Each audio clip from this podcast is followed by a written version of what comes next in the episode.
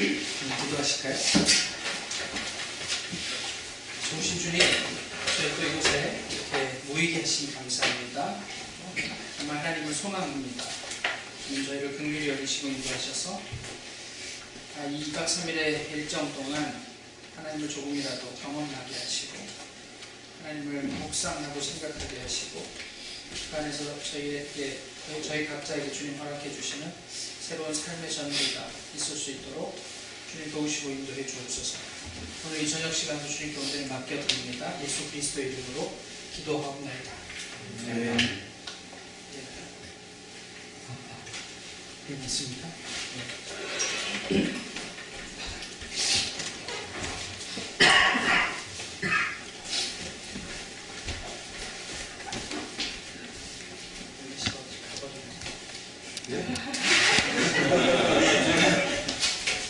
아까 식사는 식사하기 전인가요?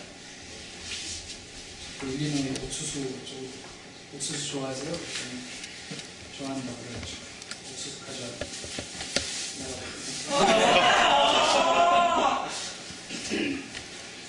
옆자리에 계신 분이 전해주세요. 지가 부른다. 아, 어제 먹어봤더니 그렇게 맛은 없더라고요. 그래도 네, 일리노이에서 가져온 옥수수입니다. 어디 산인지는 잘 모르겠어요. 우리 레위기 잠깐 보실까요?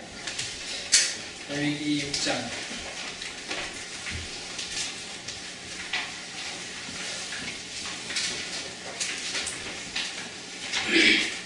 레위기 6장 8절로부터 18절까지 말씀입니다. 레위기 6장 8절부터 18절까지 아, 같이 한번 읽어보시죠. 여호와께서 모세에게 말씀하여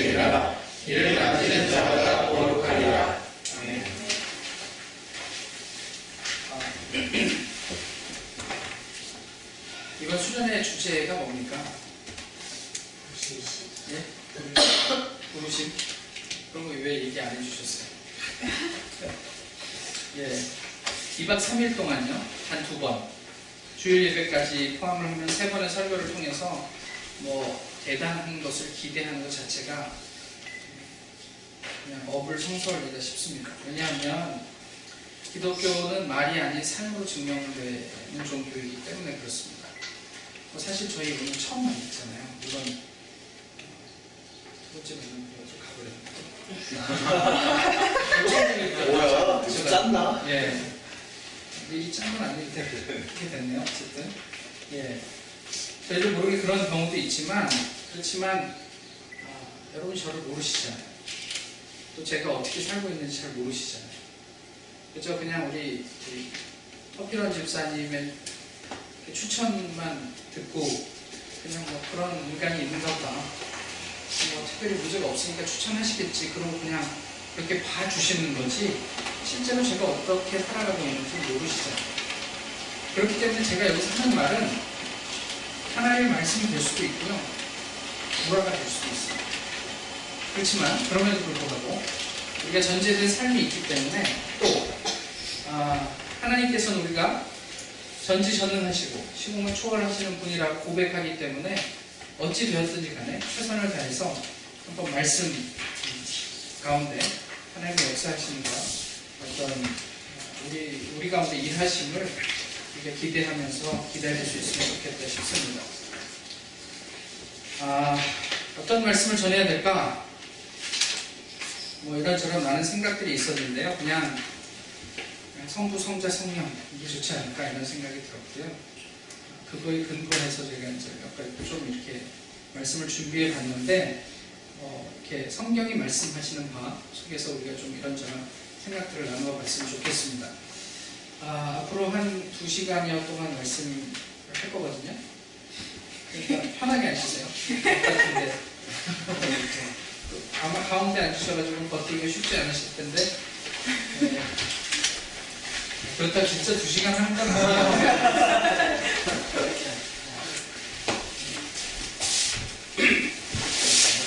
아, 그래서 오늘 오늘은 그 믿음의 대상으로서의 하나님 그래서 예배와 주권에 대해서 우리가 좀 이야기를 나누어봤으면 좋겠다 싶습니다.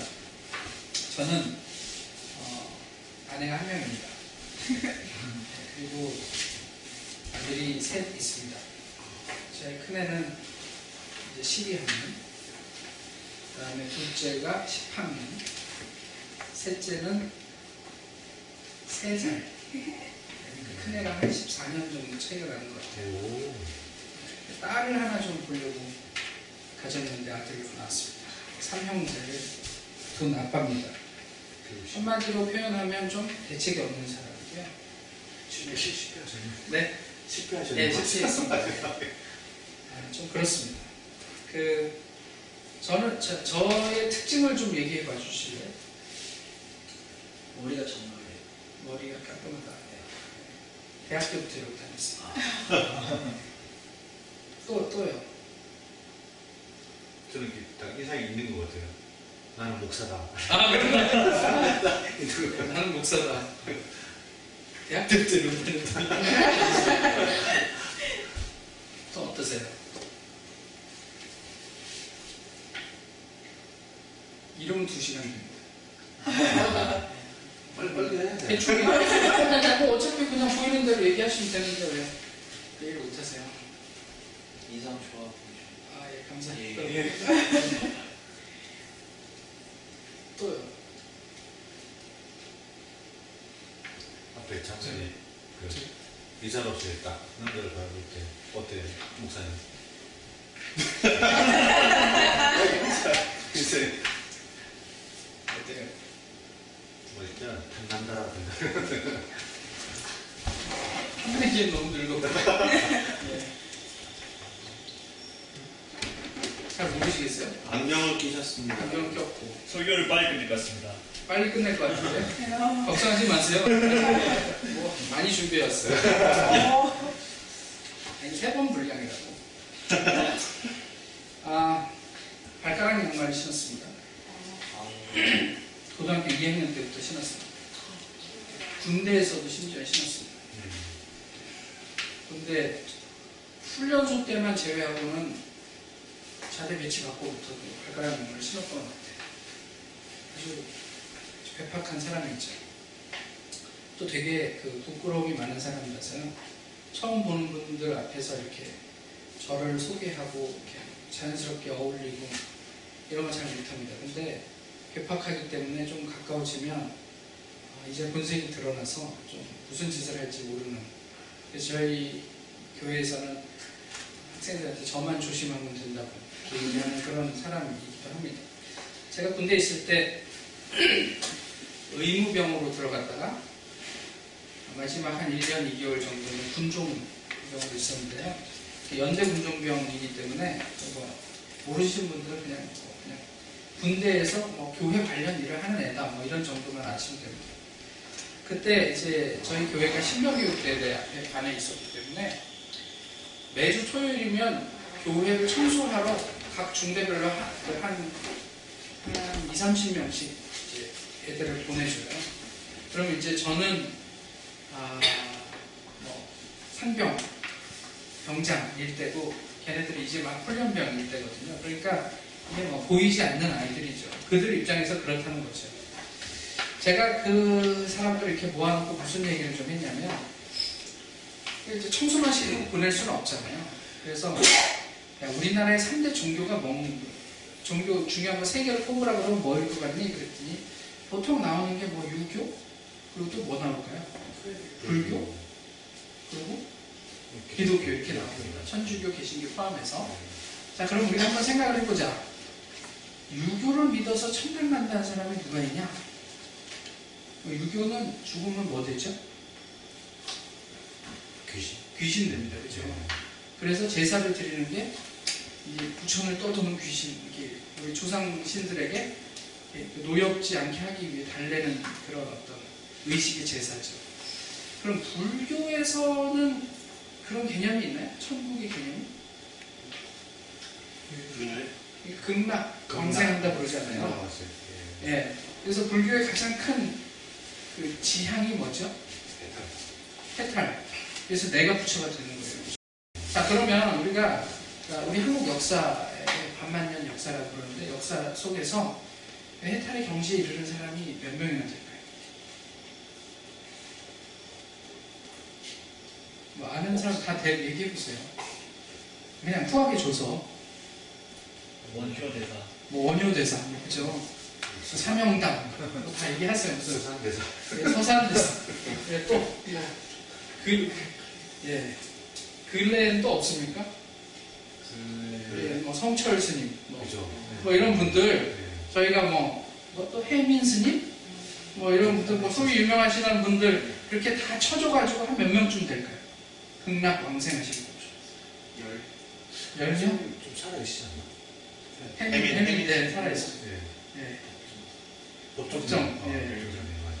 예, 뭐, 몇 명쯤? 후하게 쳐서, 한 100명? 한 1000명? 그러면 안 되죠. 예. 기독교는 어떻습니까?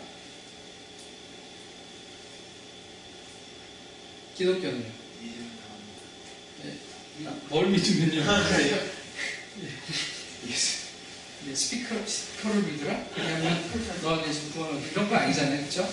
근데 어쨌든 구원이라는 관점에서 놓고 볼 때, 아, 이게 말도 안 되는 얘기인데 제가 그때 당시엔 그, 그 사람들한테 그런 이야기를 했던 거죠. 그리고 초코파이 하나씩 주고 어디로 와야 될지 너네가 알아서 결정해라. 뭐 그러면서 인생의 투자는 중요하다 이렇게 얘기하고 보냈던 기억이 있습니다. 그러면서 무슨 얘기를 또 했냐면요. 귤 얘기를 좀 해줬어요.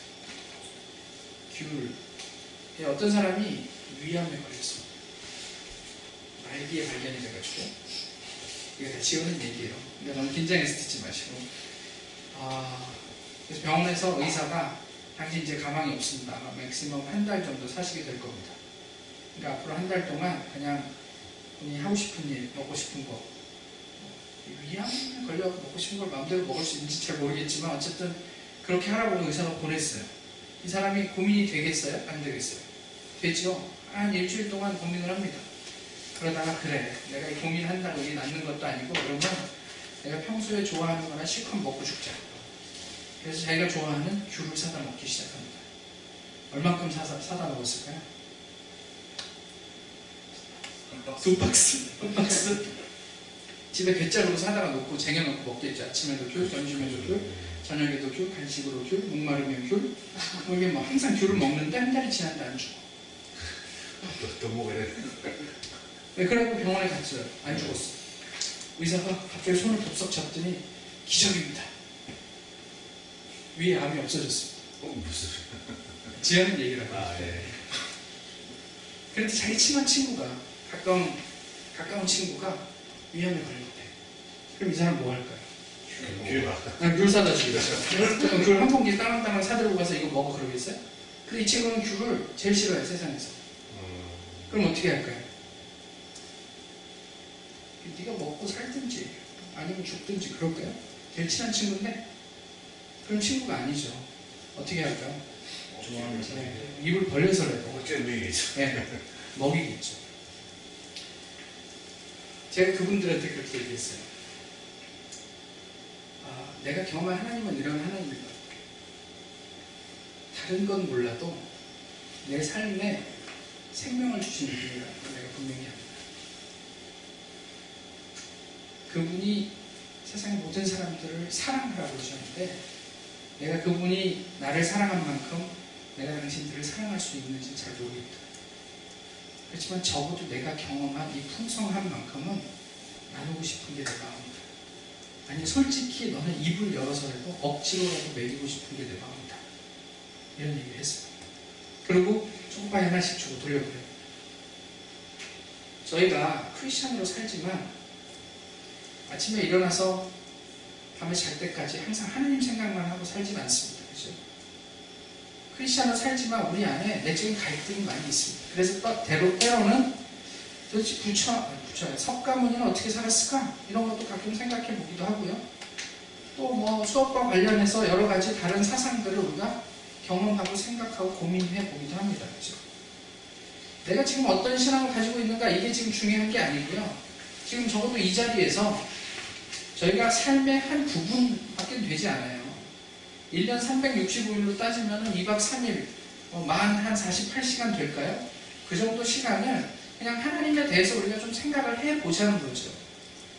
그래서 내가 이제까지 나 중심으로 살아왔는데, 이제 제가 그렇게 자기 평생을 걸고 목사가 될 만큼 그렇게 중요한 의미가 있는 존재인가라는 부분들을 한번 좀 생각해 보자는 거죠. 또, 이미 우리가 하나님 안에 있는 사람이라고 할지라도 정말 그 하나님이 어떤 분이신지에 대해서 우리가 진지하게 좀 고민을 해봐야 될 필요가 있지 않을까 이런 생각을 좀 해보게 됩니다. 아 원래 여기에는요 내 속에 가로 열고 간단하게 가로 닫고 이렇게만 되어 있습니다. 그래서 한 아내의 남편, 세 아들의 아빠 이 정도만 하고 넘어가려고 했는데 예, 예, 오늘 와서 여러분들 만나고 이야기하면서 조금 더 얘기를 해도 좋겠다 이런 생각이 좀 들었어요. 왜 그러냐면 극적인 경험은 없지만 어, 이게 우리가 서로 삶을 좀 알아야 아, 예, 이거, 예, 이걸 이렇게 갖다 주시면 무리가 되지 않겠어요. 뒤에 의자 아니 저기 스피커 위에 지금 다 맞춰버릴까요? 어, 그러지 말까요? 아, 기타 내려놓으시고 예. 네. 그냥 저희부터 여기다가 어, 네, 가끔 가서 좀 마시겠습니다. 예, 예. 필요하다면 하, 예.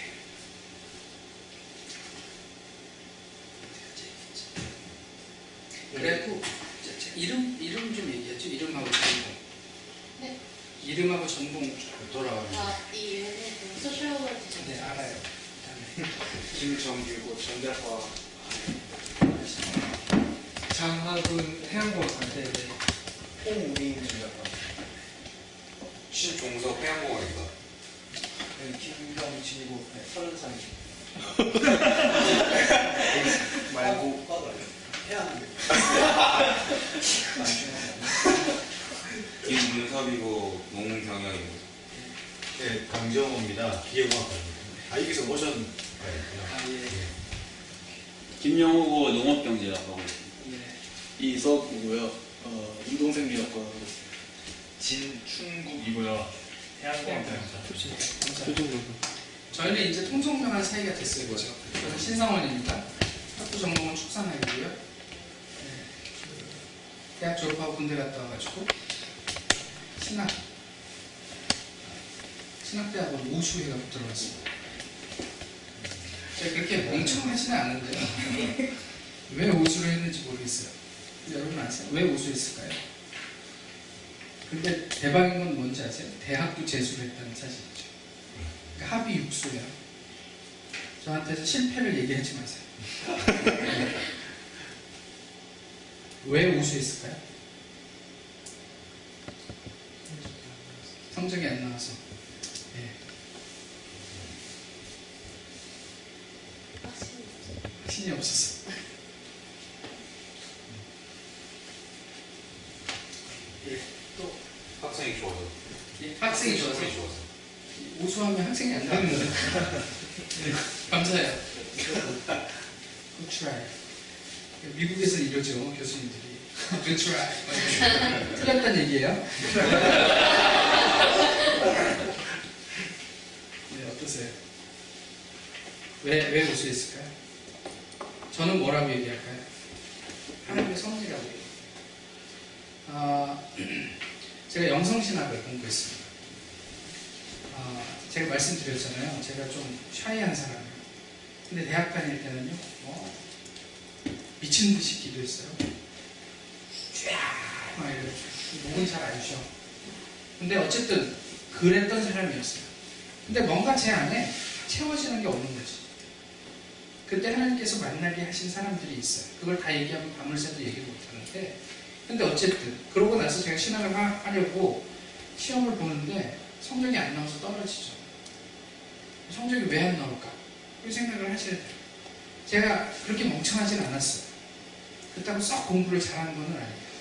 그런데 제가 한번 고등학교 다닐 때 그랬죠. 고등학교 1학년 마치고 2학년 올라갔는데 공부를 해도 성적이 안 나오는 거예요.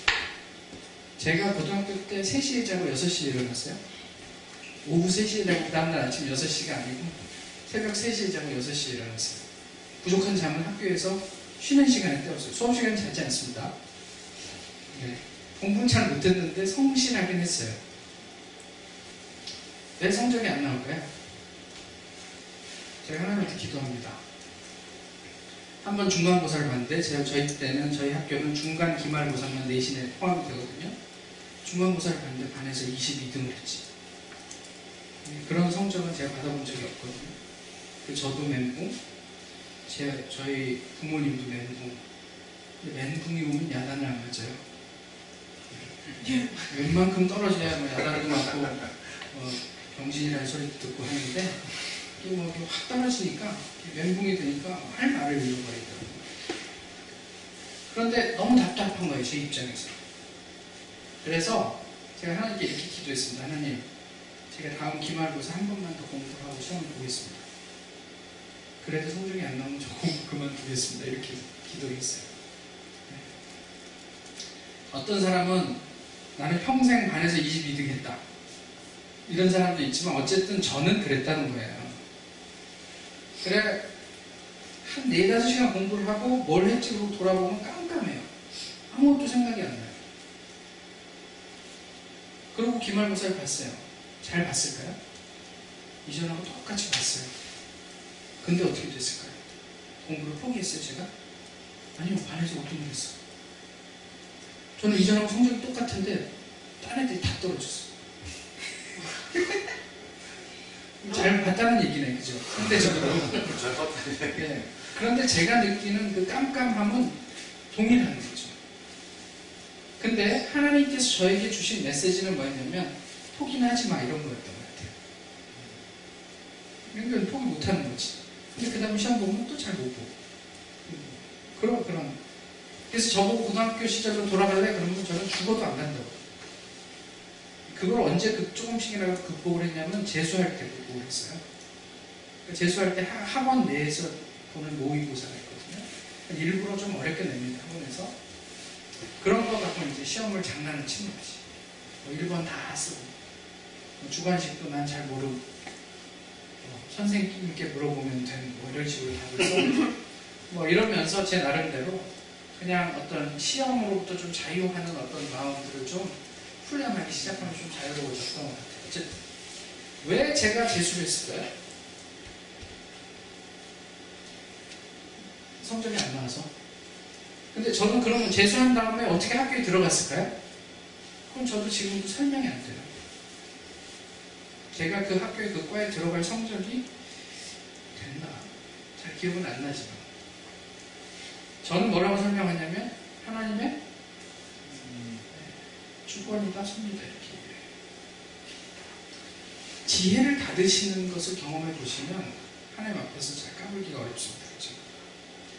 신학대학원을 가서 제일 힘든 부분이 뭐냐면요. 될 것 같은데 안 돼요. 이게 힘든 거예요. 이게 신학대학원 시험은 성경을 먼저 보고요. 성경에서 합격하면 그 후에 다른 시험을 볼 수 있습니다. 2차 시험과 3차 면접이 있습니다. 근데 이 성경을 통과하면 2차 보고 그 다음에 면접을 바로 하는데 면접 때마다 교수님 저한테 뭐라고 얘기해요? 당신은 왜 이렇게 오래 하지? 공부를? 그럴 만한 사람은 아닌 것 같은데 이런 게 묻히고 홀짝된 일이에요. 왜 그랬을까요? 하나님이 하나님의 때를 기다리시느라고 그랬던 것 같아요. 제가 그렇게 오수를 하면서 배웠던 것, 그러니까 좋았던 것 하나는 뭐냐면요. 무지하게 성경을 읽었어요. 신학대학원 성경 시험 보려면요. 성경을 달달달 외워야 돼요. 상상을 초월할 만큼. 구약은 처음부터 끝까지 뭐 창세기 1장 무슨 내용, 2장 무슨 내용, 3장 무슨 내용 이런 거 다 외워야 되고 신약은 복음서 같은 경우는 1장 1절에서 몇 절까지는 무슨 내용, 몇 절에서 몇 절까지 무슨 내용 이런 걸 외워, 외워야 돼요. 그 다음에 암송을 한 210개를 해야 되고 뭐 이런 뭐 그걸 5년을 했으니까 성경 무지하게 많이 바뀌었죠. 마지막에 시험을 볼 때는 야 이러다 다 맞는 거 아니야 성경? 뭐 이런 생각이 들어요. 근데 성경이 너무 방대하기 때문에 그 다음 뭐 문제 모의고사 이런 거 좀 풀어보면 맞기는 어렵겠구나 뭐 이런 생각도 하다가 어쨌든 그렇습니다. 왜 하나님께서 오수를 하게 하셨을까? 하나님 때가 있기 때문에 그런 거죠. 제가 그때 하나님께 뭘 기도했냐면 하나님 제가 무슨 뭐 세상적으로 잘 나 잘 살자고 지금 이 길을 선택해서 여기 갑니까? 좀 들어갑시다. 기도합니다. 어, 빨리 들어가서 목사 되고 그럼 잘 부려먹으면 하나님한테 이익 아니요? 이런 이야기를 하는 거죠. 나중에도 얘기하겠지만 그건 하나님과 아무 상관이 없는 거예요. 그렇죠? 제가 뭐 좋은 목사가 되건 말건 하나님한테 무슨 대단한 이익이 있겠습니까? 나중에 나옵니다. 언제 나올지 잘 모르겠지만 오늘은 아닌데 네, 나옵니다. 그때 하나님 저한테 뭐라고 응답해 주셨냐면 야 내가 너 5년 더 공부하고 10년 더 살게 해줄게 예정된 수에서 이게 무슨 얘기인지 아세요? 그럼 결과적으로 5년 더 일하는 거잖아 그치? 근데 5년을 더 일하게 주- 해주겠다 얘기하신 게 아니고 내가 네 주인이야. 이런 얘기를 하신 거예요. 그 다음부터는 별로 조급하지 않아요. 저는요 제가 어릴 때부터 계획했던 말 하나도 안 돼요. 제 마음대로. 전 중3 때부터 의사가 되겠다고 생각했던 사람이에요. 그런데 집안의 반대에 부딪혀서 의대를 지원도 못했어요. 공부를 썩 잘하지 못해가지고 아 이성적이면 의대 아무 데나 잘 간다. 이게 아니고 이 제일 안 좋은 의대에 들어가면 재수 지원이 될까? 뭐 이런 정도? 근데 지원도 못했어요. 뭐 그렇게 반대를 하냐 의대를 가기 때문에. 저희 아버지가 너무 반대를 합니다. 그 얘기 하려면 밤새야 되니까. 그 정도로. 좀 약간 궁금하고 신비한 게 있어야지. 네. 그런 게 있으니까. 예. 어쨌든 저는 그런 사람입니다. 그렇게 해가지고 여기까지 오게 됐어요. 왜? 라는 질문을 그 순간순간에 답이 없는 질문들을 계속 했지만 시간이 지나고 돌아보니까 아 이게 하나님 그래서 그렇게, 그렇게 하셨구나. 신학대학원 우수? 힘든 일인데요. 지금 돌아보니까 저로 하여금 아, 기도하게 하기 위한 하나님의 어떤 포석이었다. 저는 그렇게 생각을 하는 거죠 아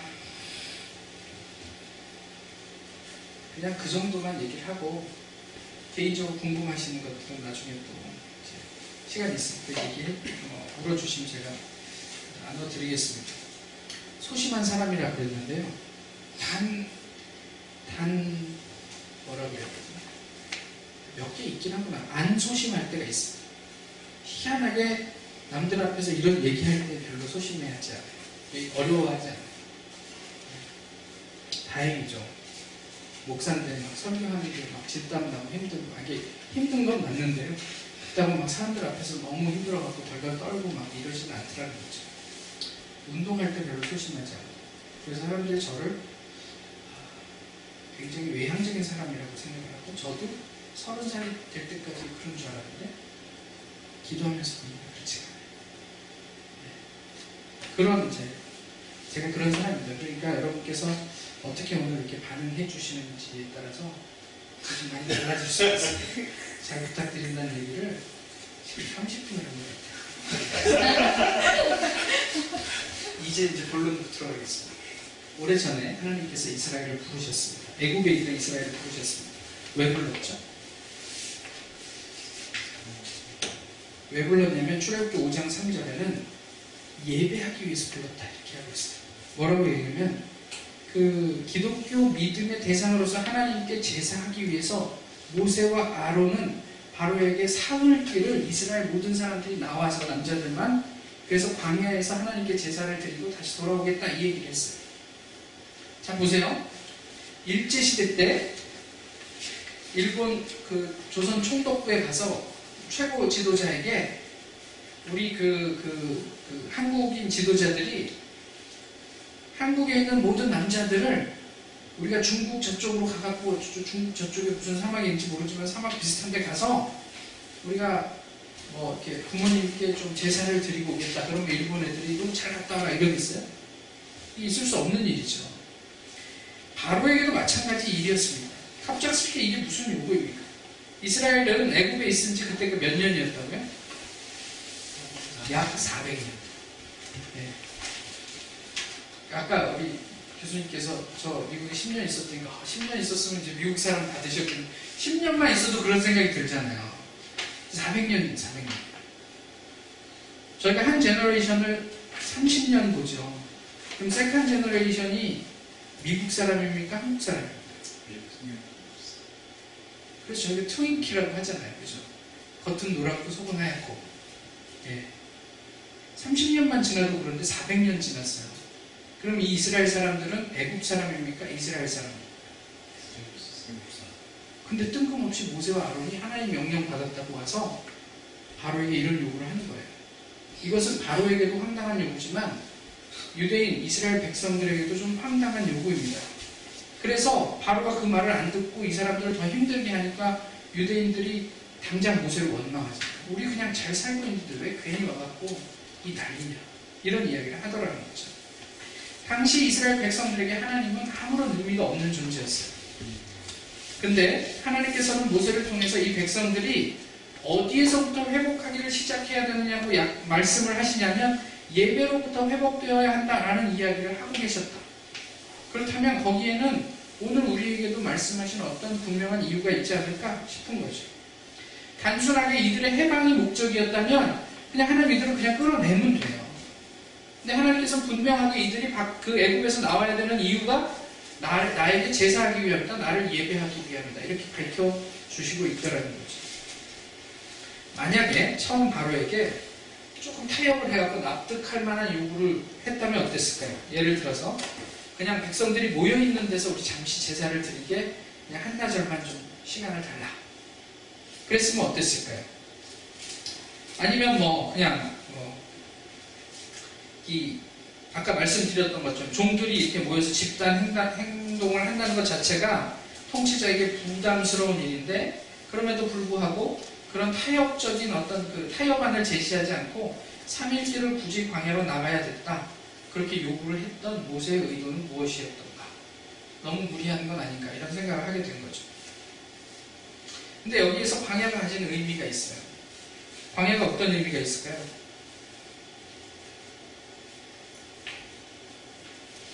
여러분 여기 왜 오셨어요? 3시간이나 운전해서. 분리. 네. 샴페인에서는 3시간 어디 가서 수련하자 그러면 절대 안 갑니다. 2시간 반까지는 가봤어요. 3시간 멀다고 안 갑니다. 1년에 두 번 수련회 하니까 수련의 희소성이 없어요. 그래서 좀 편해야 돼요. 그래서 맥시멈 2시간. 네. 애들이 편해졌어요. 칼리지 스테이션에서 할 수 있는데 왜 여기까지 오셨습니까? 광야는 하나님밖에 없어요. 여기는 광야인가요? 아니에요. 와이파이가 있어요. 저희가 수련회 가는 곳은 와이파이가 없습니다. 그렇게 하나님 생각 말고는 아무것도 할 수 없는 그곳이 광야예요. 내가 살고 있는 삶의 현장에서 하나님 예배할 수 있는데 그 밀도하고 하나님 말고는 아무것도 생각할 수 없는 곳에서 하나님 예배하는 때의 그 밀도하고 같겠습니까? 다르죠. 제가 그 영성을 공부했다고 그랬잖아요. 공부는 안 했어요. 아니, 공부했는 조금. 저는 그 프랙티쿰을 많이 했죠. 예, 캐나다에 가서 40일 동안 기도를 하고 왔습니다. 40일 동안 뭐 하면서 그냥 침묵으로 기도했어요. 프로그램 자체가 40일 동안 아무 말도 하지 하면 안 돼요. 밥 먹을 때도. 하루 중에 말할 수 있는 시간은 1시간 예배 드릴 때, 또 1시간 동안 내 그, 그 지도자하고 어제 하루 동안 무슨 기도했는지를 이야기할 때, 그 2시간을 제외하고는, 그 예배 드릴 때야 그냥 찬송가 부르고 기도할 때 기도하는 거니까, 어, 그렇고요. 그 1시간 지도자랑 이렇게 주고받고 얘기할 때 외에는 얘기하지 않습니다. 그 사람, 거기 참여한 분들이 한 22명 정도 되는데, 그 사람들 거기서 처음 만났어요. 그리고 40일 동안 그냥 얼굴만 쳐다보고 왔다 갔다 했고 밥 먹을 때 얼굴 쳐다보고 그냥 밥 먹었어요. 근데 마지막 40일 끝나기 정확하게 한 30일 정도, 35일 정도 침묵했구나. 한 닷새 동안요. 그, 그 한 달 동안 무슨 경험을 했는지를 나누는 시간이거든요. 그때 영적으로 이 사람들하고 굉장히 친밀한 경험들을 하게 됐죠. 단 한마디도 서로에 대해서 얘기한 적이 없는데 너무너무 친한 사람이 되는 걸 경험했어요. 그곳에 아무것도 없어. 아무것도 가져오지 말라고 그럽니까? 성경책 말고는 책도 가져오지 말고 물론 인터넷 안 돼요. 네, 인터넷 스태프들은 되지만 저희는 안 돼요. 뭐 그리고 각자 독방을 써요. 밤에도. 그러니까 뭐 옆에 어디 얘기할 데도 없어요. 네. 그런데도 우리는 어떻게 하는지 아세요? 네, 컴퓨터 열고 오락합니다. 아무것도 없잖아요. 그냥 카드 게임 뭐 이런 그냥 컴퓨터에 깔려 있는 참 답답한 노릇이죠. 광야의 의미는 그렇다는 거예요. 하나님을 더 밀도 있게 만나기 위함이라는. 이스라엘의 회복과 번영을 위해서 하나님께서는 하나님에게만 집중할 수 있는 장소로 나올 것을 요구하셨어요. 결국 우리 신앙도 이 예배 없이는 무의미함을 우리에게 가르쳐 주고 있어요. 그 예배가 뭔지를 이제 계속해서 말씀을 드릴 텐데, 더 중요한 것은 무엇이냐면, 예배는 우리 입장에서 만들어낸 프로그램이 아니고, 하나님의 요구였다는 사실이에요. 이스라엘 백성들이, 야, 우리 400년 동안 여기서 종살이 하면서 하나님 다 잊어버린 것 같아. 우리 한번 저쪽 광야에 나가서 예배 드려보자. 이렇게 얘기한 게 아니고, 하나님께서 아무 개념 없이 살던 얘네들을 야 이제 나와서 예배 드리자. 거기서부터 회복이 시작될 것이야 라고 얘기를 하는 거예요. 글을 하나 읽어드릴게요. The User Friendly Church 인간이든 단체든 부끄러운 것은 가리고 싫어합니다. 복음이 부끄러운 많은 교회들은 복음을 선포하는 예언자가 되기를 포기하고 대신 사람들의 스트레스를 치료하는 정신과 의사, 모티베이션 연설가, 세일즈맨, 코미디언 또는 무당이 되어가고 있습니다. 갈라디아서 5장 11절, 베드로전서 1장 23절을 보십시오. 이 하나님의 말씀을 왜곡하는 자, 무엇보다 십자가가 주는 걸림돌을 제거하기 위해 노력하는 모든 사람은 저주를 받을 것입니다. 요즘의 교회들은 제발 교회를 새로운 눈으로 보아달라고 세상을 향해 몸부림치고 있습니다. 사람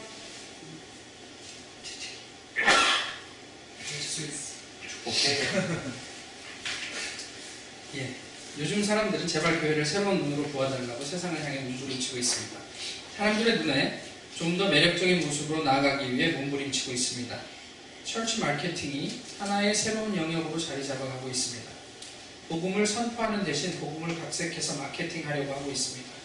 마케팅을 위해서는 무엇보다도 복음 속의 본질적인 거부감을 주는 요소를 제거해야 합니다. 성경이 전하는 진리가 무엇인가에는 아무런 관심이 없이 오로지 저 사람들이 원하는 것이 무엇인가, 어떻게 해야 저들을 만족시킬 것인가에만 관심이 있습니다. 교회는 외치고 있습니다. 고객 만족, 죄인 만족. 우리의 고객인 죄인이 만족할 때까지 우리는 변하겠습니다. 고객 되시는 죄인이 감동할 때까지 우리는 변하겠습니다. 어떻게 생각하세요? 이 마케팅이 굉장히 전략적인 거예요. 그죠? 어떻게 하면 이 제품의 약점은 가리고 장점을 부각시켜서 사람들로 하여금 이걸 사게 만들까? 이게 마케팅인 거죠. 교회도 복음을 그렇게 만들기 시작한 거죠. 그래서 하나님을 드러내기보다는 사람들이 불편해하는 복음 내 복음 내의 어떤 그런 부분들을 어떻게 사람들이 보지 못하게 가리고 거기서 좋은 부분들만 사람들에게 드러내서 사람들이 혹하게 할까? 이렇게 하기 시작했다는 거예요. 올바른 예배가 뭐라고 생각하세요? 일단 예배라는 얘기가 나왔으니까 말인데 제발 듣지 마세요. 그리고 축도하고 후주가 끝날 때까지 버티고 계세요, 지금. 네, 보통 주방에 뭐 할 일이 있으면 이렇게 말씀 설교 끝나면 이렇게 쓱 나가고 준비하시잖아요. 그냥 그 5분 좀 늦게 먹으면 되죠. 그죠? 대통령 앞에서도 안 할 일을 하나님 앞에서 하지 말자는 거죠. 그냥 괜히 하는 거예요. 예, 높아심에 말씀을 드리는 겁니다. 근데 예배 위기는 어제 오늘의 얘기가 아니에요. 성경에 보시면 그 예배 위기에 대해서 얼마 뭐 엄청나게 많은 이야기를 하고 있습니다. 근데 오늘 교회의 분위기는 숫자가 많은 게 좋은 거예요. 예. 예를 들어볼까요? 한국에서 유학생 왔어요. 어느 교회 다니셨습니까? 그럼 어느 교회 다녔다고 얘기하는 사람들은 어느 교회 다닌 사람들이에요? 한글 네. 그럼 보통 그러면 작은 교회 다닌 사람은? 되게 안 그래서 우리나라 제일 큰 교회가 어느 교회인지 아세요? 동네교회. 네. 네. 그래서 사람들이 어느 교회 다니다 오셨어요? 아, 동네교회 다니다. 네. 그게 우리 현실이에요. 요즘 교회 분위기는 그렇다는 거죠. 그래서 예배도 하나님 중심보다는 목사 중심, 사람 중심으로 변질되어 가고 있는 것 아닌가 상당히 우려스러운 부분이 있다는 거죠. 아까 말씀드렸던 것처럼 예배는 하나님의 요구예요. 우리의 프로그램이 아니라는 거죠. 이것에 대해서 우리가 원칙적으로는 동의를 합니다. 그런데 실제로 그런가? 이거는 우리가 좀 질문을 해봐야 됩니다. 네.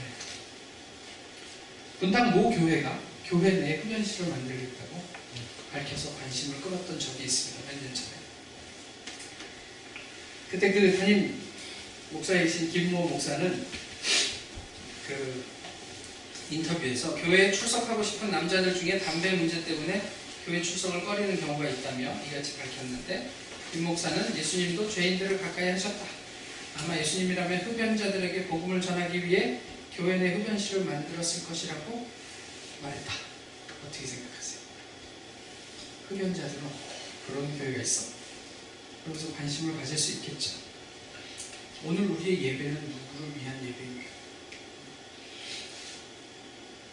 예배 대상이 누구죠? 우리 믿음의 대상은 누굽니까? 네, 물론 하나님이죠. 그죠? 누가 모릅니까? 그런데 많은 교회가 사람들을 위해서 교회 프로그램을 기획하고 예배를 준비하고 있다는 인상을 지울 수 없는 것은 왜일까요? 우리가 이런 예배를 기획하는데 이걸 하면 젊은 사람들이 올까? 이런 생각 하죠? 안 합니까? 하죠? 우리가 요번에 이런 젊은 예배를 기획하는데 이걸 하면 젊은 사람들이 올까? 우리가 예배 순서를 이렇게 바꾸려고 하는데 이렇게 하면 어른들이 좋아할까?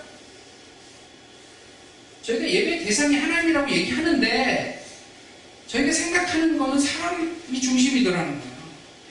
아 그렇게 젊은이 중심으로 하면은 어른들이 싫어요. 그러니까 적당히 잘 그거 해야 돼. 그걸 하지 말자는 얘기는 아닌데 정말 우리에게 예배의 본질적인 부분이 하나님으로 채워져 있는가를 먼저 확인을 해 보셨으면 좋겠다는 거예요.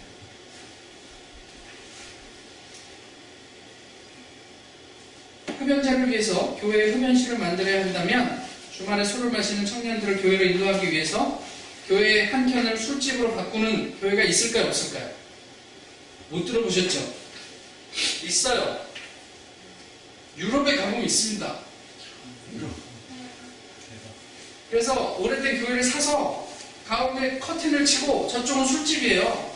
이쪽은 예배당이에요. 그래서 토요일 날 밤에 술 집탕 마시고 거기서 쉬어요. 그리고 아침에 예배 드리고 가란 말이지. 어떻게 우리가 욕하겠어요? 흡연자를 위해서 흡연실을 만드는 것과 그런 사람들이라도 교회에 와야 된다고 술집을 만들어서 꾸며놓은 목사나 뭐가 다릅니까? 여러분 담배 피지 말라고 얘기하는 게 아니에요 지금 저는 의사가 아니잖아요. 그래도 뭐 담배 피는 게 좋다고 싶었으면 하나님이 우리 몸 어디 에 굴뚝을 만들어 놓지 않으셨어요. 보통 사람들이 그러면은 아, 우리 코가 굴뚝입니다. 뭐 이렇게 얘기하는 사람이 있더라고요 이제 그건 마음대로 생각하세요. 술 마셔요 마시지 마요. 예? 마셔요 마셔요. 편하게 드세요. 그러고 구원 받으세요 담배 피니까 교회 못 나가. 이런 얘기 하지 말고 예, 너술 마시니 어떻게 교회 나오는 놈이 술 마시냐 그러면서 그 사람은 구원으로부터 배제시키지 마시라는 말이에요. 격하게 공감을 하시는데 이유가 있으시네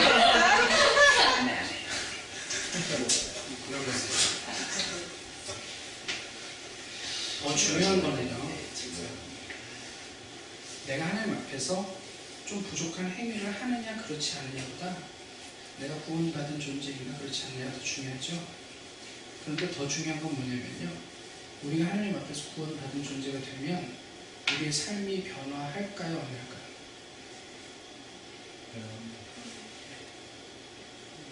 담배 피지 말라고 얘기하지 마시고요. 크리스천이 되자고 더 얘기를 하세요. 그래서 함께 크리스천이 되어 가다 보면 우리의 삶은 반드시 변화하게 돼 있습니다 이건 원고에 없는 얘기인데 곁다리라 제가 말씀드릴게요 이러다가 진짜 두 시간이 될 수도 있어서 좀 조심스럽긴 하지만 그냥 첫날이니까 그냥 즐기고 말지 그리고 내일은 별 기대 없이 앉아 있으면 저도 편하고 여러분도 편하고 그죠? 그 아람의 군대 장관이 문둥병이 있어서 어, 누굴 찾아왔죠? 엘리야를 찾아왔나요? 그래고 어쨌든 이렇게 자세한 스토리는 나중에 성경으로 확인하시고 병이 나았어요.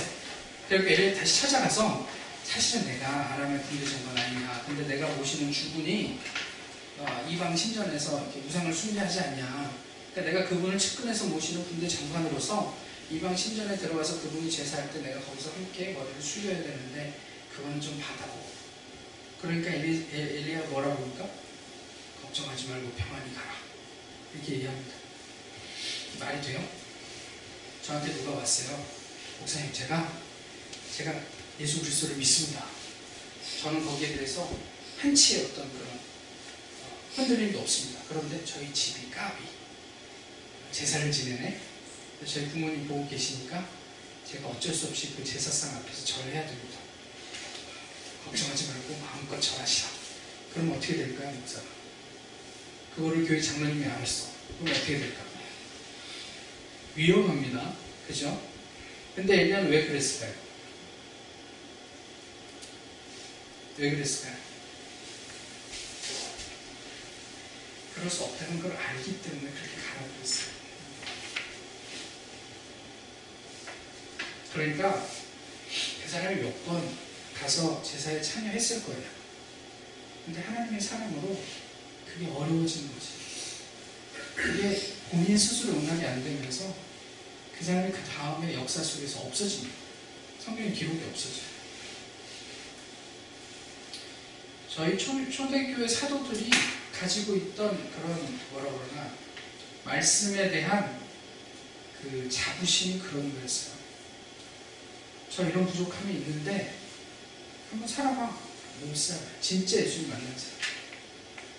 자, 우리가 크리스천으로 살아가면 우리 삶은 예수님을 닮아가는 쪽으로 변화하게 돼 있습니다. 근데 변화가 목격되지 않는다? 제가 내일 말씀드릴 얘기인데 좀 위험합니다. 구원에 대해서 제가 내일 다시 말씀드릴 텐데 어쨌든 그럼 그 정도로만 하고 이 부분을 좀 넘어가겠습니다. 술, 담배 하십시오. 그러나 구원 받으십시오. 네, 괜찮습니다. 예배의 주인이신 하나님에게 제대로 집중하는 예배인지, 교회인지, 또 ANM CCF 공동체인지, 청년인지, 이거를 고민하시라는 이게 예배의 정신입니다. 그 바른 예배를 이야기하기 전에 우리가 좀 얘기할 게 뭐냐면 누가 예배자인가 하는 거예요. 예배자가 누굽니까?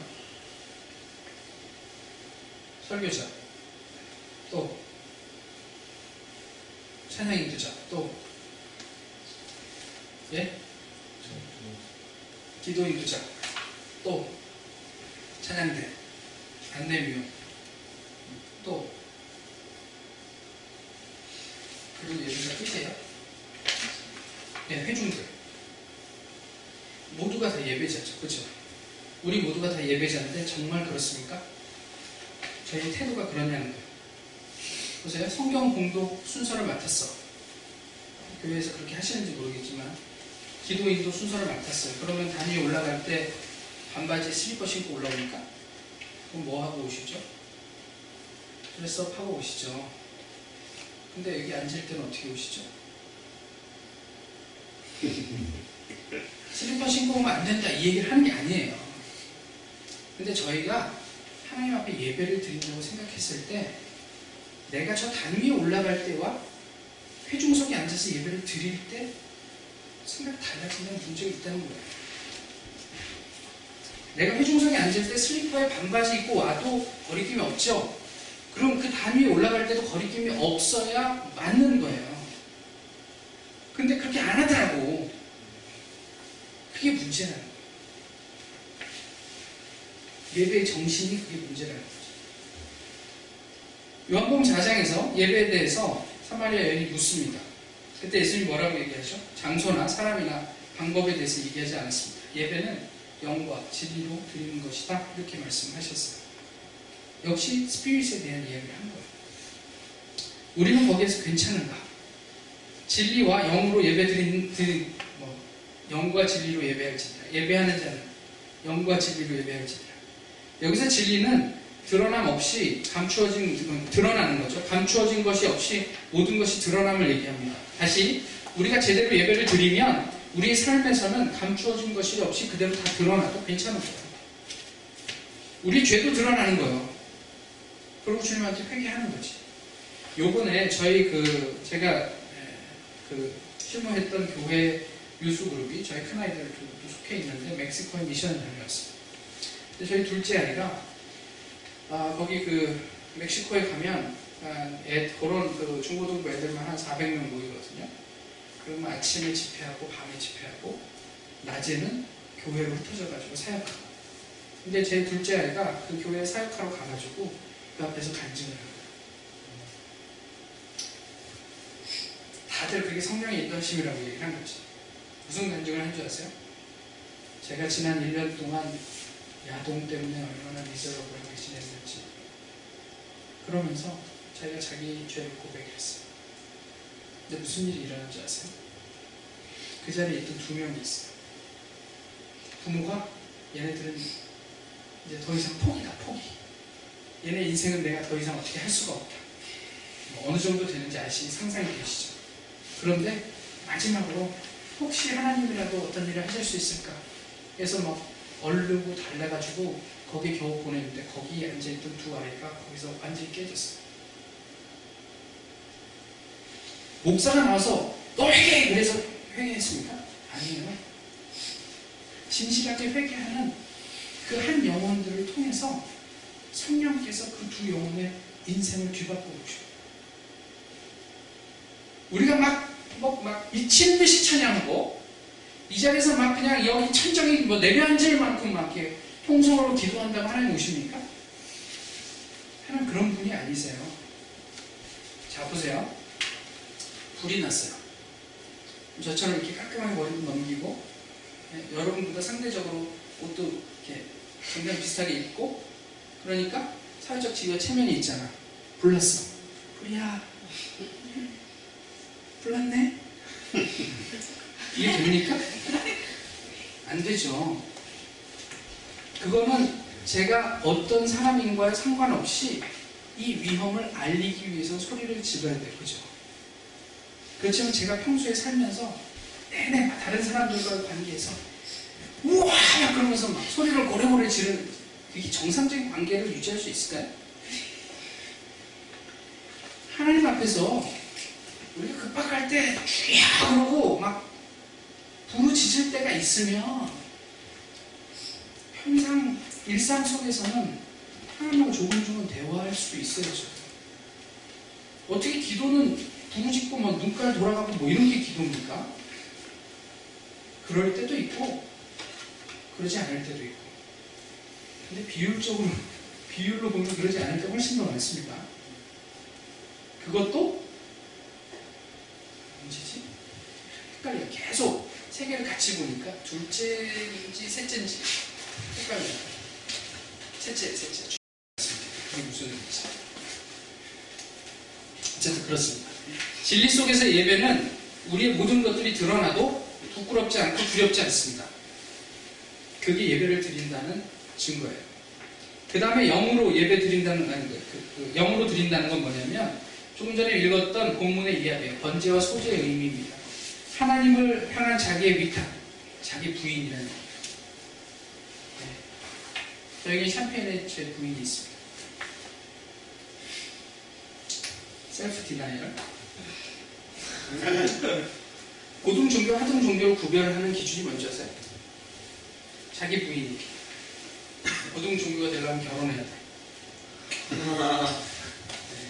그런 좋습니다. 감사합니다. 그, 내가 인정하는 진리 앞에서 나의 의지를 꺾을 수 있는가, 그렇지 않은가가 고등종교, 하등종교 구별합니다. 무당은 고등종교에 하등종교예요. 하등종교예요. 거기는 내 의지만 있어요. 기독교는 고등종교예요 하등종교예요. 고등종교였는데 지금 어떤 것 같으세요? 성경의 말씀에 비추어서 내가 강하게 원하지만 그것을 꺾은 적이 있으세요? 우리 기도 제목을 한번 생각해 보세요. 하나님, 펀드 필요합니다. 하나님, admission 필요합니다. 하나님, 뭐, 뭐 필요해요 또? 차 필요합니다. 이것도 필요하고 저것도 필요하고 그게 다 누구를 위한 필요예요? 나를 위한 필요죠. 그런데 그러고 나서 껄쩍지근하니까 세계 선교를 위해서 좀 기도하고 주변에 혹시 좀 찌질하게 지내는 애를 위해서 좀 한번 좀 기도하고 그럼 저희 마음은 99%는 저에게 집중되어. 그렇지 않나요? 과연 우리가 예배자인가? 사람들이 오늘날 사람들이 남을 부인하는 데 탁월합니다. 그런데 자기 부인이 없어요. 진정한 헌신이 있는가? 있다면 자기 부인이 있는가? 있다면 그것은 영 안에서 예배를 드리고 있다라는 증거입니다. 이게 안 되니까 수련회 아니라 무슨 회를 해도 싫다고 하나님 말씀하세요. 교회에 참석한다고 다 예배를 드리는 건 아니에요. 우리의 예배를 하나님께서 다 받으시는 것은 아니란 말이에요.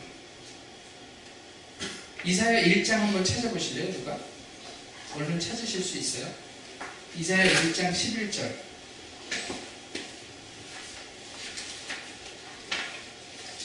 한 분만 찾으시면 돼요. 안심하세요. 1장 11절에서 15절까지 읽어주실래요? 여호와께서 말씀하시되 너희의 무선 재물이 내게 무엇이 유익하뇨 나는 수- 수양의 번제와 살찐 짐승의 기름을 불렀고 나는 수송아지나 어린 양이나 수의 염소의 피를 기뻐하지 아니하노니 아, 아니하노라 너희가 내 앞에 보이러 오니 그것을 누가 너희에게 요, 요구하였느뇨 내 마당만 밟을 뿐이니라 헛된 재물을 다시 가져오지 말라. 분양 분양은 나의 가증이 여기는 바요. 월삭과 안식일과 대회로 모이는 것도 그러하니 성회와 아울러 악을 행하는 것을 내가 견디지 못하겠노라. 내 마음이 너희의 월삭과 정한 절기를 싫어하나니 그것이 내게 무거운 짐이라. 내가 지기 공비하였느니라. 너희가 손을 펼 때 내가 눈을 가리고 너희가 많이 기도할지라도 내가 듣지 아니 하리니 이는 너희의 손에 피가 가득합니다 이사야 29장 13절은 주께서 이르시되 이 백성이 입으로는 나를 가까이하며 입술로는 나를 공경하나 그들의 마음은 내게서 멀리 떠났나니 그들이 나를 경외하면 사람의 계명으로 가르침을 받았을 뿐이라. 뭐 몇 개 더 있는데 안 읽게 안 읽겠습니다. 아까 제 소개를 너무 오래 해가지고. 그런데 예언자들의 이런 경고와 노력에도 불구하고 예배의 타락은 바로잡기가 매우 어려웠습니다. 아모스 4장에 가보시고 호세아에 가보시고 미가에 가보시면 이런 증거들이 무수하게 나와요. 그런데 구약 예언 후기인 말라기에서도 이런 지적은 계속되고 있습니다. 무슨 얘기냐면 이미 이전부터 예언자들이 계속 이 예배 제사의 문제를 언급하고 있었는데도 마지막 말라기 선지자가 활동할 때까지 이들은 아무런 변화를 경험하지 못했던 거예요. 예배에 대해서. 그런데 이것은 예배를 비판하는 게 아니라 오히려 하나님께서 온전한 예배를 얼마나 목말르시, 목말라 하시는지에 대한 다른 표현으로 이해해야 되지 않을까 싶은 거죠. 오죽하면 하나님이 말라기서에서 시험해보라고 그러셨을까? 너희가 한번 온전한 11조를 나에게 해서 내가 너희에게 창고에 쌓을 곳이 없도록 은혜를 허락하지 아니하나 한번 시험해보라. 이거를 요즘은 11조 제대로 하면은 하나님께서 부으신다 이렇게 얘기하는데 그거 아니고 하나님 답답하니까 한번 제대로 신앙생활 해봐. 그럼 내가 너희의 삶을 책임지는지 그렇지 않은지 한번 시험해봐. 이렇게까지 하나님께서 우리에게 딜을 하셨을까? 이 얘기를 하고 있는 거죠. 우리는 예배에 있어서 하나님 앞에 합당한 정신과 태도를 견지하고 있는가? 이건 우리가 해야 할 아주 굉장히 중요한 질문입니다. 하나님을 예배하는 데 있어서 재물에 들어가지 말아야 할 것, 한 가지 뭐라고 얘기했죠? 읽었지만 생각이 나지 않죠. 네, 누룩을 넣지 말라고 했어요. 그죠? 그리고 또 하나 재물에 들어가서 안 되는 거 또 하나가 있어요. 뭐가 있을까요? 꿀이 있습니다. 예, 꿀과 누룩은 재물에 넣어서는 안 돼요. 마태복음 11장 7절에서 10절에 보시면 너희가 무엇을 보려고 광야에 나갔더냐? 좋은 옷 입은 사람이냐? 그런 사람은 왕궁에 있다. 뭐 이런 얘기예요. 여러분 뭘 보려고 교회 오셨습니까? 왜 예배하십니까? 무엇을 보려고 교회에 갔더냐? 여기는 자매가 없습니다.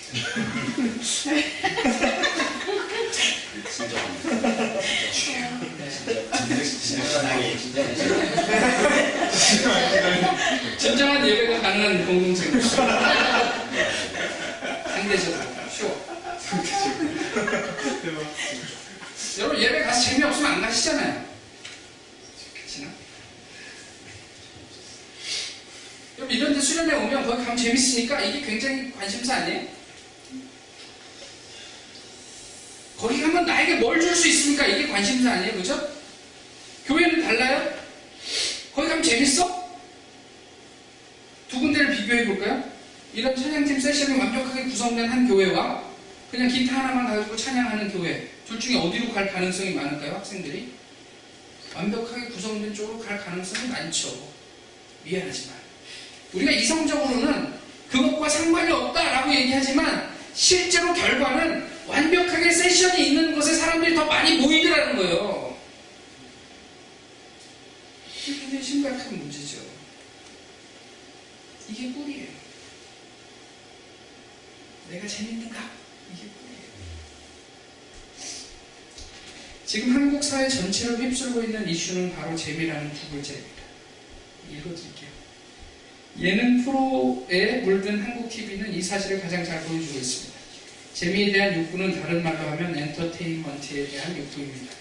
채우고 또 채워도 결코 다 채워지지 않을 재미 또는 엔터테인먼트의 욕구를 누가 남보다 앞서서 채우는가 하는 것이 그 어떤 곳보다도 치열한 경쟁으로 점철된 한국 사회에서 생존을 약속하는 열쇠입니다.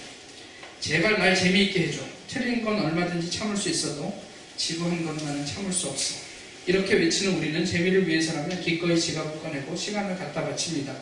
재미를 위해 우리는 기꺼이 나의 정신마저 비우고 나와 아, 정신마저 비우고 나와 아무런 상관없는 사람들의 황당무계한 잡담에 귀를 기울입니다. 그리고 같이 웃습니다. 나와 함께 사는 가족이 무슨 생각을 하고 사는지는 모르면서도 어떤 탤런트 부부가 서로 방귀를 뀌면서 사는지 아닌지에 관심을 기울입니다. 왜 이런 말도 안 되는 일이 가능합니까? 재미있기 때문입니다. 하지만 재미에는 함정이 있습니다. 재미, 재미는 우리에게 결코 충족감을 주지 않습니다. 결혼한 지 10년 만에 방귀를 켰다는 한 연예인 부부의 이야기가 우리에게 충족감을 주지 않습니다. 또한 재미는 즉각적입니다. 충족감과 아무 관계가 없는 재미는 아무리 쌓여도 모이지 않습니다. 부어도 차지 않는 밑 빠진 독과 같습니다. 그뿐 아닙니다. 재미는 끝없는 반복을 필요로 합니다. 그러나 반복되는 시간과 함께 재미는 점점 더 무뎌집니다. 다음 단계의 재미를 위해서는 더 큰 에너지와 노력이 필요합니다. 재미에 목마른 사회는 위험하고 얕은 사회입니다. 그렇다고 모든 사람이 교육방송만 보는 사회가 더 낫다는 것은 결코 아닙니다. 문제는 균형입니다. 재미에 지나치게 편중된 사회는 필요 이상으로 심각한 사회만큼이나 위험합니다. 그러나 재미에 빠진 사회보다 더 위험한 곳은 따로 있습니다. 바로 재미에 중독된 교회입니다. 이렇게 무서운 재미가 이미 오래전 교회 안으로 파고 들어왔습니다. 재미에 장악된 교회는 재미에 중독된 사회보다 훨씬 더 위험하고 치명적입니다. 날마다 예능 프로들만 보는 자신이 스스로 자랑스럽다고 느끼는 사람은 별로 많지 않은 것입니다. 그러나 허무감만을 약속하는 이 재미가 교회로 들어오면 얘기가 전혀 달라집니다. 교회에서 느끼는 재미는 단순한 재미가 아니라 다른 무엇이라고 심각한 착각에 빠지는 사람이 너무 많기 때문입니다. 그것은 재미가 쓰고 있는 영적 가면들 때문입니다. 교회 속에 파고든 이 재미는 무서운 영적 가면을 쓴 채 일상 속에서 느끼는 재미가 남기는 각종 허탈감마저 중화시키는 힘을 발휘합니다.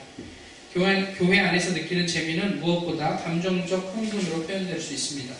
그리고 그 흥분을 다음과 같이 표현합니다. 하나님의 임재, 성령 충만, 성령의 기름 부음 등 흥분으로 대표되는 교회 안에서의 재미가 하나님의 임재가 되고 성령 충만이 되며 또 성령의 기름 부음으로 탈바꿈합니다.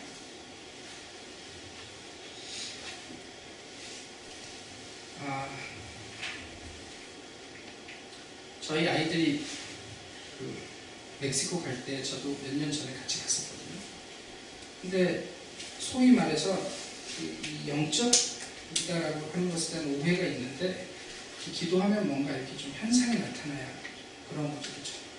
뭐 금가루가 떨어진다든가 뭐 내 이빨이 금리로 변한다든가 아니면 기도하는데 사람이 뒤로 자빠진다든가 이제 거기서도 이제 좀 그런 일이 있어요. 그럼 우리 우리 아이들을 그쪽 스태프들이 기도할 때 애들이 넘어지거든 뒤로. 저는 그 뒤에서 무슨 기도를 할까? 넘어지지 마라. 넘어지지 마라. 그렇게 기도합니다. 왜요? 생각하고 넘어져라. 이게 이게 뭐, 뭐 무슨 얘기인지 아세요? 한 번 넘어지잖아요. 그럼 재미 들려요. 그 다음에 한 번 넘어지면 만족할까요? 두 번 넘어져야 만족.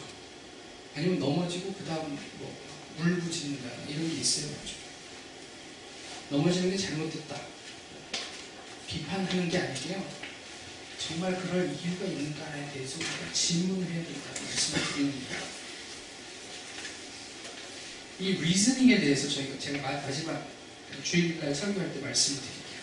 근데 어쨌든 간에 아 그냥 이게 무턱대고 저희가 그렇게 하면은 이건 꼭 맞는 거나 다르지 않아요. 내가 방언을 너무 사모해갖고 방언을 받았어요. 그래서 얼마나 행복했을까. 그 다음에 방언, 방언을 하면은 동일한 어떤 그게 올까요? 오지 않아요. 그래도 내가 하나님 앞에 붙어 있을 수 있는가? 이게 질문이에요. 아무것도 없어도 하나님께서 나에게 의미 있는 분이라는 것을 고백할 수 있는가? 이게 질문이에요. 우리가 기대하는 재미는 재미있는 온갖 것은 세상에 다 있습니다. 여러분들이 아무리 교회에서 노력해도 세상의 재미 따라갈 수 없어요. 왜 그런 줄 아세요? 세상은 그런 예능 프로 하나 기획하고 하는데 1억 원씩 쓰거든. 여러분 쓰실 수 있어요? 아까 얘기 들어보니까 1,300불이라며 여기 오는 게. 1,300불도 우리가 쉽지 않을 텐데 1억 원 쓰실 수 있어요? 매, 매주일 예배? 그러면 세상의 재미를 우리가 압도할 수 있습니다. 근데 우리 따라갈 수가 없어요. 과거에는 교회가 문화를 앞서갔어요. 교회가 가진 문화가 있었기 때문에 그렇습니다. 최소한 교회라면 세상이 주는 재미와는 구별된 또 다른 무엇이 있어요. 또 다른 차원의 이 재미라고 표현하면 저희 좀 그렇지만 영혼의 만족함이 있어요. 그거는 말씀과 기도 말고는 채워질 수가 없는 부분이거든요. 하나님을 제대로 만나지 않고서는 채워질 수 없는 부분이거든요. 이런 부분들을 저희가 고민을 해야 된다는 거죠. 계시록 3장 17절에 보시면 그거는 이제 초대교회 모습들을 묘사하고 있는데 그 특별히 이 그 라우디게아 교회에 대한 얘기가 있어요. 그 교회 사람들이 뭐라고 하냐면 나는 부자라 부유하여 부족한 것이 없다. 이 교회가 어떤 교회냐면 소위 말해 요즘으로 치면 대형 교회입니다. 부자라서 부족한 게 없어요. 돈도 아, 1년 예산이 한 400억쯤 됩니다. 소망교회 같은 경우에. 네? 충분하죠, 돈이. 그런데 이게 누룩이에요. 이게 누룩이에요. 과장하지 마세요. 한번 예를 들어볼까요? 김 목사는 아까 예를 들었던 부분입니다. 교회 스포츠 문화센터를 만들어서 YLCA와 공동으로 운영하는 한편 교회 내 가장 좋은 공간에 카페를 만들어 지역 주민이 자유롭게 교회를 찾을 수 있도록 했다. 김 목사는 2003년 아버지 김모 목사를 이어 담임 목사가 되어 교회 부흥을 이끌고 있다. 김 목사는 부임하자마자 교회 컨설팅 업체에 의뢰해 담임 목사의 장단점과 지역 주민이 교회를 바라보는 시각 등 교회 전반에 걸친 리서치를 통해 문제점을 보완하고 변화를 시도해왔다. 김 목사는 특히 자신의 컴퓨터와 예금 통장을 교회 사역자들과 교- 공유하고 있다. 기가 막히죠. 할 수 있을까? 하나 더 읽어드릴게요. Mall of America. 들어보셨어요? 1992년 8월 미니애폴리스에서 문을 열었을 때 많은 사람은 88개의 풋볼 경기장에 들어갈 수 있을 정도로 엄청난 규모의 이 몰을 두고 현대 사회의 7대 불가사의라고까지 불렀다. 이 몰이 제공하는 중요한 서비스 중에 하나는 블루밍데일 백화점과 시어, 시어스 대- 백화점 사이에 위치한 원형홀에서 열리는 예배다. 우드데일 교회가 주관한 첫 예배에 6천 명이 몰리자 미니애폴리스의 지역 신문인 스타트리브는 일요일 몰렐루야라는 기사를 싣고 몰에서의 예배를 자세히 보도했다.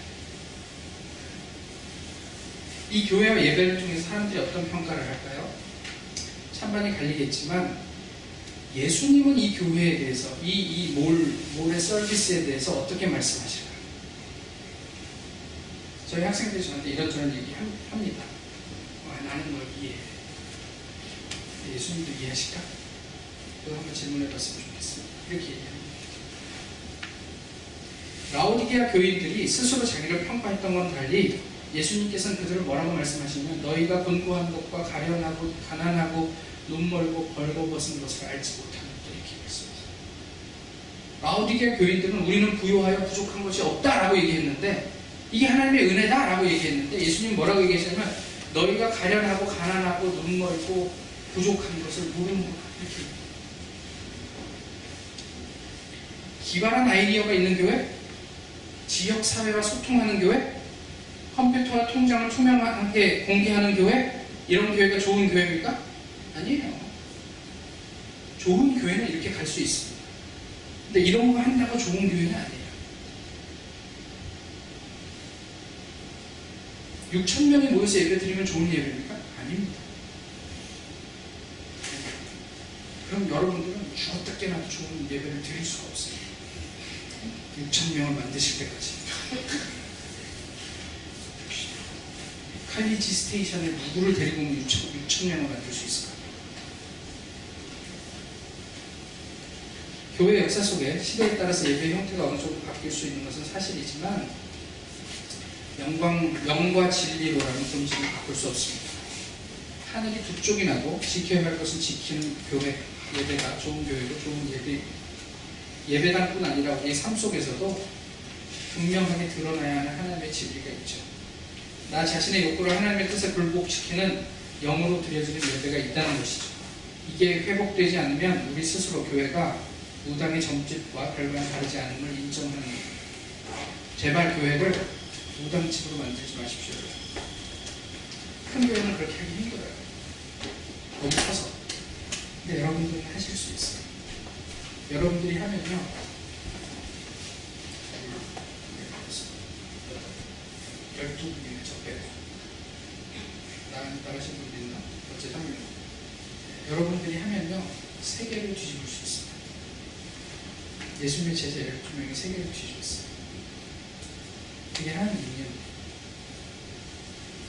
제가 아, 샹케이에서 달라스로 오는 비행기가 그렇게 비쌀 줄 몰랐어요. 네, 집사님 좀 늦게 사신 것들이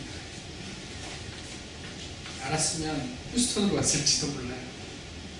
그런데 그럼에도 불구하고 왜 왔냐면 저 이런 얘기 하고 싶어서 왔어요. 저도 완벽한 신앙인은 아니에요. 그렇지만 이런 얘기를 진짜 가슴 터지게 나누고 싶은 사람들이 있어요. 타운에서 10년 동안 그러고 살았어요. 이걸 제 초등학교 동창을 달라스에서 25년 만에 만났어요. 그 친구 교회 잘 안 나가. 근데 왜 죽자고 나한테는 그렇게 연락을 하는지 모르겠어요. 그 만나서 그냥 양념갈비만 비터지게 먹고 왔어요. 아무 말도 하지 않았어요. 거기 삶에 대해서나 신앙에 대해서. 그런데 아무 말도 하지 않아서 저는 비겁한 목사일까요? 지금 저한테 이런 얘기 하더라고요. 야. 내가 어제 그 미국 친, 미국인 친구 하나가 이 스포츠 바에 가자고 그래가지고 따라갔다. 그러면서 나이 40 중반에 들어서는 그런 바에 가가지고. 앉아있고 근데 야 내가 어, 내일 신목사를 만나야 되는데 이렇게 이렇게 살면 안 되지. 그리고 맥주 몇 잔 하고 나왔다. 이런 얘기 하는 거예요 아까 말씀드렸듯이 우리가 우리 안에 하나님의 영이 여- 움직이고 있으면요 아무 소리 하지 않아도 그 영이 가지는 영향력이 있습니다. 여러분 주변에 주변에 있는 친구들이 여러분에게 그 이유를 묻습니까? 이게 굉장히 대단한 거예요.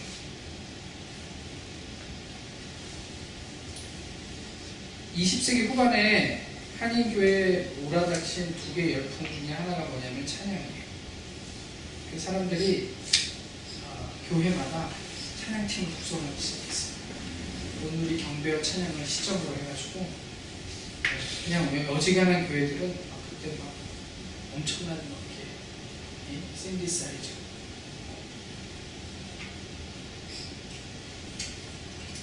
여러분 찬양이 나의 즐거움을 위해서 불려진다. 그건 더 이상 찬양일 수 없습니다.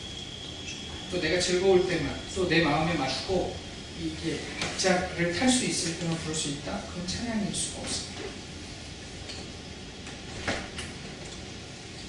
시편에서 찬양을 뭐라고 얘기하는 줄 아세요? 시편에서 찬양이라는 낱말을 히브리어에서 보면 무릎을 꿇다 이런 뜻이에요. 찬양이 축복하다 이런 뜻이에요. 인사하고 문안하다 이런 뜻이에요. 복을 빌다, 자랑하다, 감사하다, 고백하다, 인정하다, 묵상하다. 또 무슨 뜻이 있냐면 불평하다 이런 뜻이 있어요. 찬양, 내가 하나님을 찬양합니다라는 그 속에 우리 신앙의 삶 전반을 포괄하고 있는 의미를 담고 있는 거예요. 단순하게 여기에 있는 기독교식 음악을 우리가 따라 부른다 이런 뜻이 아니에요. 하나님께 아침마다 묵상한다. 하나님께 때로는 기도 속에 불평도 한다. 또 감사한다. 또 뭐 이런 것들을 다 포괄하고 있는 단어라는 말이죠. 찬양이라는 말에 예배의 모든 요소가 녹아져 있습니다. 위에서 예로 든 것처럼 아까 그 찬양의 문제처럼 우리의 마음을 위로하기 위한 찬양이나 예배는 예배일 수 없다라는 거죠. 우리가 예배해야 할 이유, 찬양해야 할 이유가 있다는 것은 하나님입니다. 바른 예배는 하나님이 대상이 되는 예배인데 내 자아가 하나님의 뜻에 그 아까 말씀드렸던 자기 부정이 있는 예배입니다. 그것이 내 삶에 묻어날 때 그게 예배로서의 다른 의미가 있는 거죠. 다시 말씀드리면 하나님이 주인이 되는 우리의 경배, 리추얼과 삶을 포괄하는 게 예배의 의미입니다. 제가 예전에 제가 그 본태성 고혈압이 있어요. 본태성 고혈압이 뭔지 아세요? 유전적 고혈압이에요. 그래서 30대 중반부터 혈압 좀 높은 거죠. 제가 아까 소심하다고 그랬잖아요. 그래서 그런 게 신경이 쓰이는 거죠. 그래갖고 하루는 큰맘 먹고 동네 병원에 갔어요. 지금 약을 먹지. 그리고 갔는데 어, 혈압이 좀 높네? 근데 이게 신기한 게요. 그런 게 있어요. 병원에만 가면 혈압이 지나치게 높아지는 그런 게 있어요. 약을 먹어야 되니까. 그래서 혈압이 높으니까 기본적인 여러 가지 검사를 좀 하죠. 엑스레이를 딱 찍었어. 의사가 딱 보더니 담배 피세요? 아니요. 술은 많이 하세요? 전혀 안 하는데요. 한 달 후에 사진 한 번 다시 찍어봅시다. 여기 이게 뭔지 모르겠네. 무슨 얘기인가요? 한 달 동안 좀 어떻게 지냈을까요?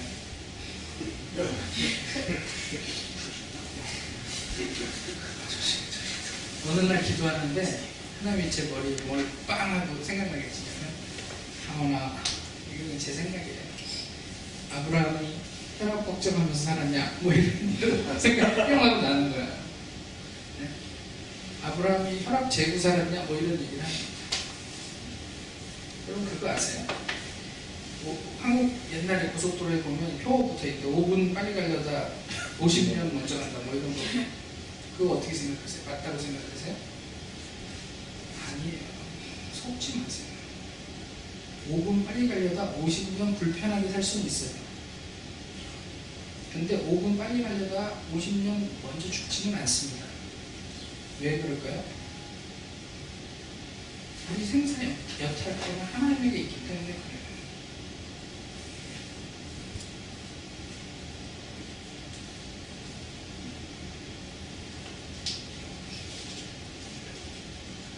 지난 2012년 2월 24일 일본 후쿠시마 뭐 생각나는 게 있으세요? 에서 온 어떤 형제가 있었어요. 2011년 3월 10일 날 쓰나미가 있었어요. 그죠? 그 형제가 2012년 2월 달에 왔으니까 거의 한 1년 만에 저, 제가 그때 있- 일했던 그 저희 그룹에 왔어요. 대학원 다닐 그룹에. 일본 대지진 나고 쓰나미 온 다음에 신앙을 갖게 됐대요. 근데 금요일 날 저희가 집회를 하는데 끝나고 저한테 오더니 목사님 기도해 주세요. 저 그런 거 잘 못하거든요. 부끄러워가지고 처음 보는데 갑자기 막 기도해 달라고 이게 들이밀고 그러면 아, 이거 왜 이러지? 뭐 이러면서 좀 부담스러워요. 조용히 제, 제 방에서 하는 거 하는데 이게 되게 부담스러워요. 근데 어쨌든 그래요. 그러면서 자기 교회 그 일본인 미네 목사님하고 그 다음에 그, 그 형제 자신을 위해서 기도해달라고 자기가 그 교회 유일한 교인이래요. 근데 이 친구가 미국에 자기 친구 잠깐 방문하러 놀러 왔다가 교회에 이렇게 사람들 모여 있는 걸 보고 눈물을 흘리면서 감동을 거예요. 이렇게 사람이 모일 수도 있고 이렇게 사람이 모일 수도 있고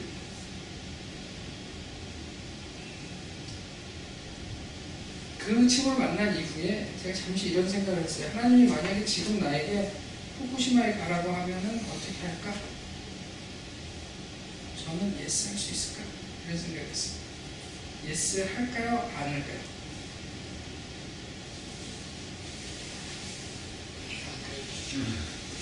제가 무슨 걱정을 할까요? 네? 근데 목사 왜 됐어요? 하나님 말씀하시면 돌이 날아와도 가겠습니다. 그러고 목사 됐죠. 근데 하나님 후쿠시마 가라. 그러면 제가 왜 주저할까요?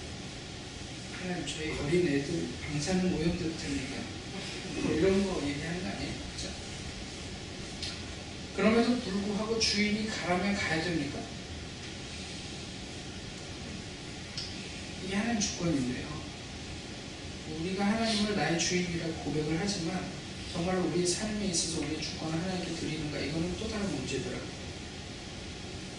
만약 이게 어려우면 우리가 어떻게 예수님을 믿는다고 말할 수 있겠냐? 다미엔 신부라고 아세요? 잘 모르세요? 다미엔 신부라고? 하와이 군도 중에 한 섬인 모로카이 섬이라고 있습니다. 여기가 어디냐면 한국의 소록도예요. 문둥병자들이 모여 살던 죽음의 섬이었는데 이 다미엔 신부가 가서 얘기 하나님은 여러분을 사랑하십니다. 그때 그 문둥병자들이 뭐라고 얘기할 줄 아세요? 당신은 건강하니까 그런 말 할 수 있지. 우리들처럼 저주받은 몸을 가지고서 그 하나님의 사랑을 믿으라고 안 돼. 이렇게 얘기하는 거죠. 이 다미엔 신부가 어떻게 기도한 줄 아세요? 주님 저에게 문둥병을 주십시오. 그래서 문둥병을 걸, 문둥병에 걸렸을까 안 걸렸을까? 걸렸어요. 그리고 이렇게 얘기합니다. 사랑하는 동료 여러분, 그리스도는 문둥병에 걸린 우리들을 사랑하십니다. 어떻게 됐을까요? 예배는 내 삶의 주인이신 하나님을 인정하는 의식입니다. 오늘 예배 가서 목사님이 나에게 어떤 감동을 주셨다. 제가 그런 생각하지 마십시오. 교회 전통에서 중요한 구절이 있어요. 한 말씀만 하옵소서. 하나님 한마디만 하시면 모든 걸 해요. 근데 많은 말씀에서 내가 어떤 은혜를 받으시는가?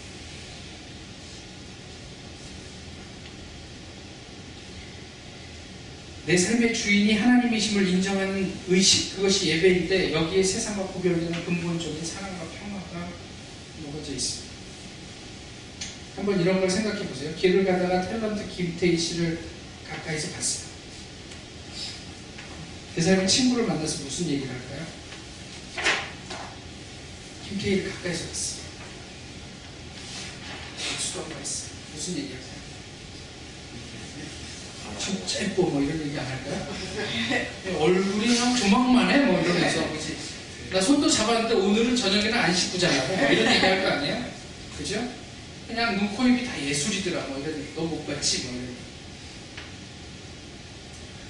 만약에 어떤 사람이 이렇게 얘기하면 어떨까요? 야 김태희를 보면서 그녀의 아름다움을 제대로 보는 내 자신이 너무 자랑스러웠어 이런 얘기를 한다면 어떻게 생각하시겠어요?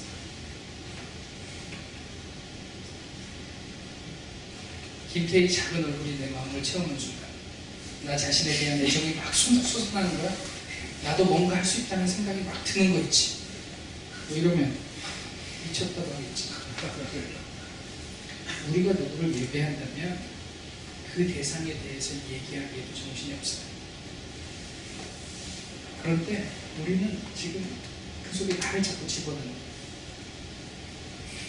나를 자꾸 집어넣고 있어요 우리 중심에 있는 그것이 무엇인지를 돌아보셨으면 좋겠습니다.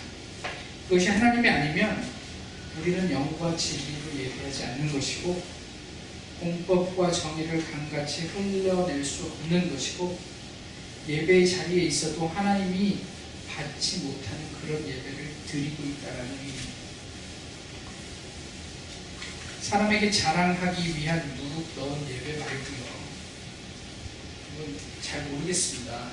그 칼리지 스테이션의 분위기는 잘 모르겠습니다만 어, 샴페인의 안타까운 분위기 하나만 말씀을 드리면 뭐 그렇게 경쟁이 심한지 몰라요 교회. 교회마다 페이스북에 자기네 그룹 만들어 놓고 뭐 신입생들 이 교회에 오세요. 우리 교회에 오십시오. 그래갖고 이 교회에서 밥 준다 그러면 저 교회도 똑같은 행사하고 심지어는 두 교회가 같은 수련회 장소에서 만났어. 6월, 6월 초에. 같이는 못했을까?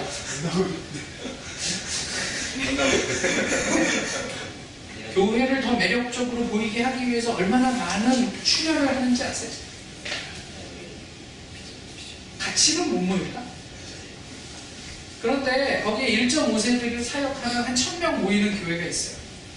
CFC라고 Covenant Fellowship Church. 담임 목사가 1.5세예요. 물론 영어로 사역하는 교회지만 그 교회 한인들이 굉장히 많아요. Korean speaking 그 교인들이 굉장히 많아요. 그래서 계속 거기에서 Korean ministry 하자고 요구가 있을까 없을까? 있어요. 그 목사님이 지금 20년 넘었는데 Korean ministry 할까 안 할까? 안 해요. 교인들 어떻게 설득시킨 줄 아세요? Korean church랑 우리는 하나야. Korean ministry는 그 사람들한테 맡겨. 근데 영어로 하는 영어 congregation인데 왜 코리안 스피킹 그, 그, 그 교인들이 그 교회에 출석할까?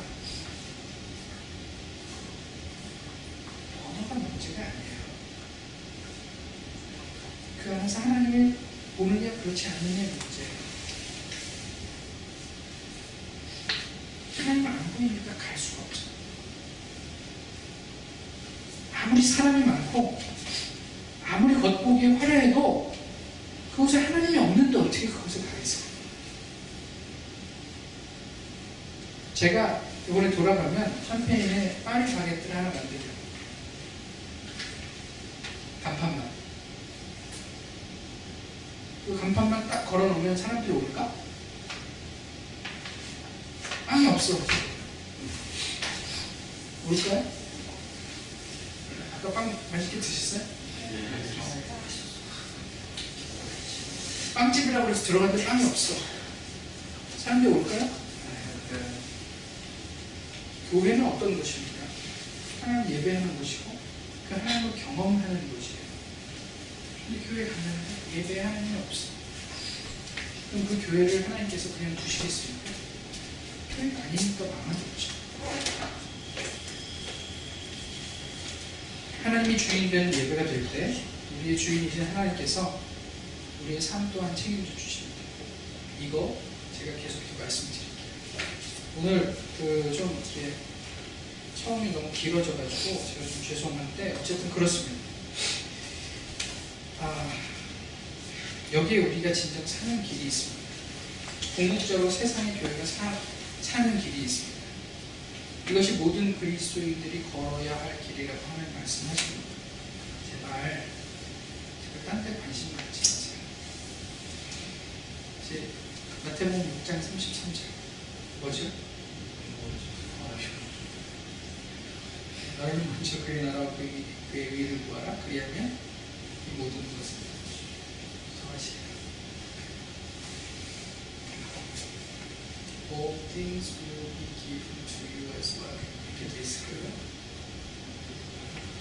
하나님의 뜻을 구할 때 우리가 기도하는 모든 것 하나님께서 아신대요 내가 삶을 살고 돌아보면 어? 이렇게 됐네? 아신대요 예배자입니다. 우리는 그 하나님만을 나누고 있는다. 우리의 예배는 사람을 위한 쇼인가? 아니면